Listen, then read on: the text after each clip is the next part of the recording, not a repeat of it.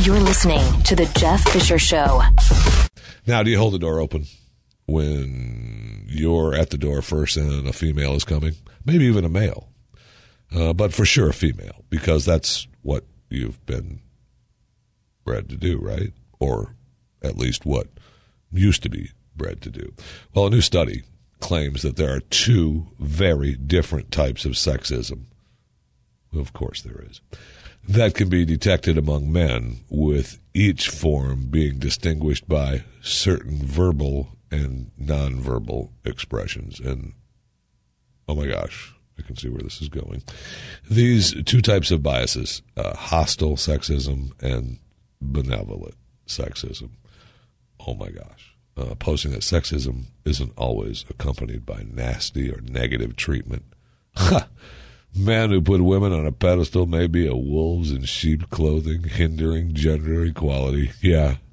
How dare you put women on the pedestal? How dare you?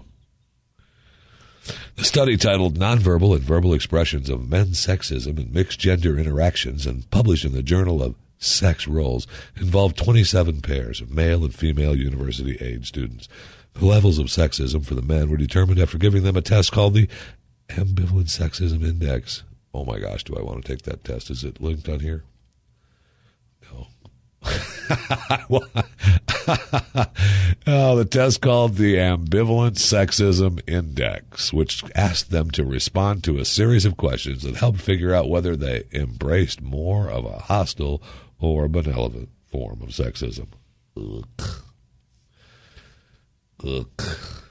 Study is especially interesting in that it presents the notion that positive attention can also, at least in the eyes of some, be a form of sexism. Oh, really? Which is a point that uh, Judith Hall of Northeastern University wanted to be sure we made that point, Judith.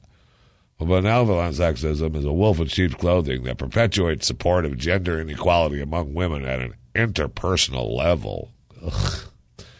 These supposed gestures of good faith may entice women to accept the status quo in society because sexism literally looks welcoming, appealing, and harmless.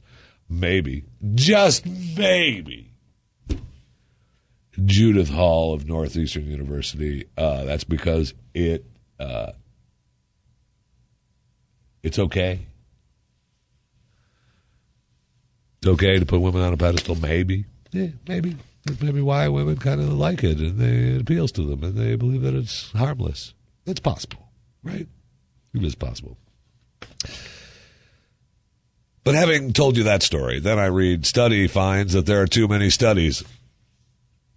I wonder why there's too many studies. Because they give out study money like it's going like it's out of style. I I have been a big believer and a fan of study money forever.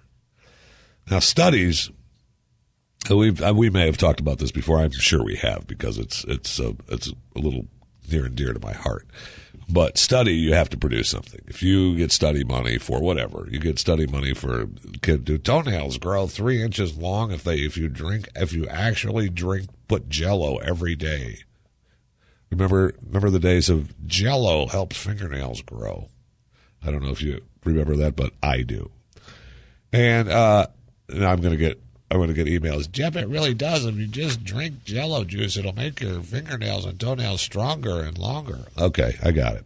However, you get study money for that. Now you have to produce something at the end of that. You have to produce, hey, this is what happened. We followed so many people. As we talked in this study, it talked about how many people she followed and how many questioned and who was involved. You've got to document all of that. And that's part of getting that study money. Grant money is what you want if you can get. Grant money is huge because you don't have to produce crap for grant money. You get grant money. It's like you get a grant to study if toenails grow longer and stronger by drinking Jello. And we we got grant money because we're not sure if it's strawberry banana Jello juice or if it's or if it's the grape juice Jello or if it's the uh, juice jelly. And, you know, stop it. But but first of all, you don't have to produce anything. You get grant money. You did. What happened? Well, it, it, we haven't come to a conclusion yet. What did you do with the eight hundred fifty thousand dollars? Well, we were spending on the study. Uh, and we've you know we've got people drinking Jello, and uh, we spent a lot of money on Jello. yeah, we spent a lot of money on regular on Jello, the brand name, we spent a lot of money on the generics and uh, the store brands, and we wanted to see if there was a difference.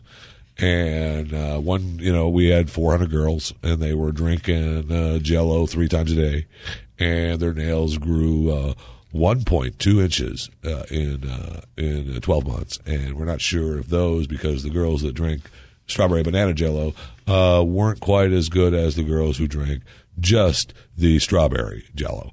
I mean that, uh, but you don't have to really produce anything because it's grant money. Eh, what happened? Nah, I haven't figured it out yet. We could sure use some more money though to figure it out because we spent a lot of money on Jello. Well, that's that's great. So anyway, uh, growing number of scientific studies. Uh, yeah, uh, making it harder for researchers to keep track of all their content. Yeah, no kidding. Our research suggests that the decay is accelerating in recent times, signaling that papers are forgotten more quickly. Uh, yeah, that's why they're not forgotten. What happens is, is that one thing, they claim one thing, and then you get another study that claims the exact opposite. So then you have dueling studies, and then, oh my gosh, we need another study because we have dueling studies on this. It's a never ending cycle. Over the past years, thanks to the internet, a huge amount of data has allowed a thorough investigation of the dynamics of collective attention to online content, ranging from news stories to videos to memes. Here, attention is measured by the number of users, views, visits, posts, downloads, tweets. It's also noted that the attention decays over time, not only because novelty fades, but because the human capacity to pay attention to new content is limited. No, well, I mean, it sure appears that way, but that's their study. The human capacity to pay attention to new content is limited. The conclusion? It's harder to isolate the most relevant information. Thank you. Ugh. Did you know? Did you know that it is Women's History Month? Did you know that? I got me th- when I talk about our, you know, the sexism. Uh, either way, uh, you know, whether you're whether you're nice or mean. Uh, you know, I mean, benevolent sexism is a wolf in sheep's clothing. We all learned that from Judith Hall of Northeastern University. But it is Women's Month, Women's History Month. And uh, I had this sent to me, and it's from Wall Builders, David Barton's site, and it talks about three great women. Now, tell me, would you hold the door open for one, two, or all three of these women? Would you hold the door open for them? Would you say, hey, that's very nice of you. Go in. Uh, I'm right behind you, and then we'll sit down and we'll talk, and we'll have a conversation. Oh, I think that might be I might be a wolf in sheep clothing because she might like me holding the door open for her. Abigail Adams. Through her poor health kept her from receiving a formal education. Abigail rose above this, teaching herself to master several areas of study, including even learning a foreign language. She was the close confidant of her husband, John Adams. He trusted her counsel and relied on her for sound military intelligence information as well as political guidance. She was an excellent businesswoman, faithful wife, devoted mother, first woman to live in the White House. She was the wife of one U.S. president and the mother of another. She was also a strong and outspoken Christian, leaving behind a rich legacy in her extensive personal writings. Would you say, after you? Hold the door open for her. For her. Florence Nightingale, born into a wealthy English family, Florence Nightingale went against society's expectations to fulfill God's divine call of service on her life. Famous for her nursing work on the battlefield, she left a legacy transforming the health standards not only in England, but elsewhere. In fact, the President of the United States consulted her for advice during the Civil War. Author of 17 books and numerous articles, she worked relentlessly to better the hospital industry and healthcare and to train nurses to care for the sick. Would you say, Florence, after you? No, after you. We'll sit down inside. Go ahead. Let me get the door for you. And Susanna Wesley. The hand that rocks the cradle is the hand that rules the world. From her post as the mother of a busy household in the Epworth Rectory, Susanna Wesley trained up a generation that would change the world. She provided the well regulated primary education for her 10 children that lived past infancy. Two of these children, John and Charles, would become influential even across the Atlantic, helping found the Methodist movement in America. She is known as the mother of Methodism. Would you hold the door open for any one of these women?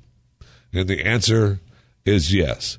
But that would mean that you are a wolf in sheep's clothing because that's benevolent sexism, according to Judith Hall of Northeastern University. This is The Jeff Fisher Show on the Blaze Radio Network.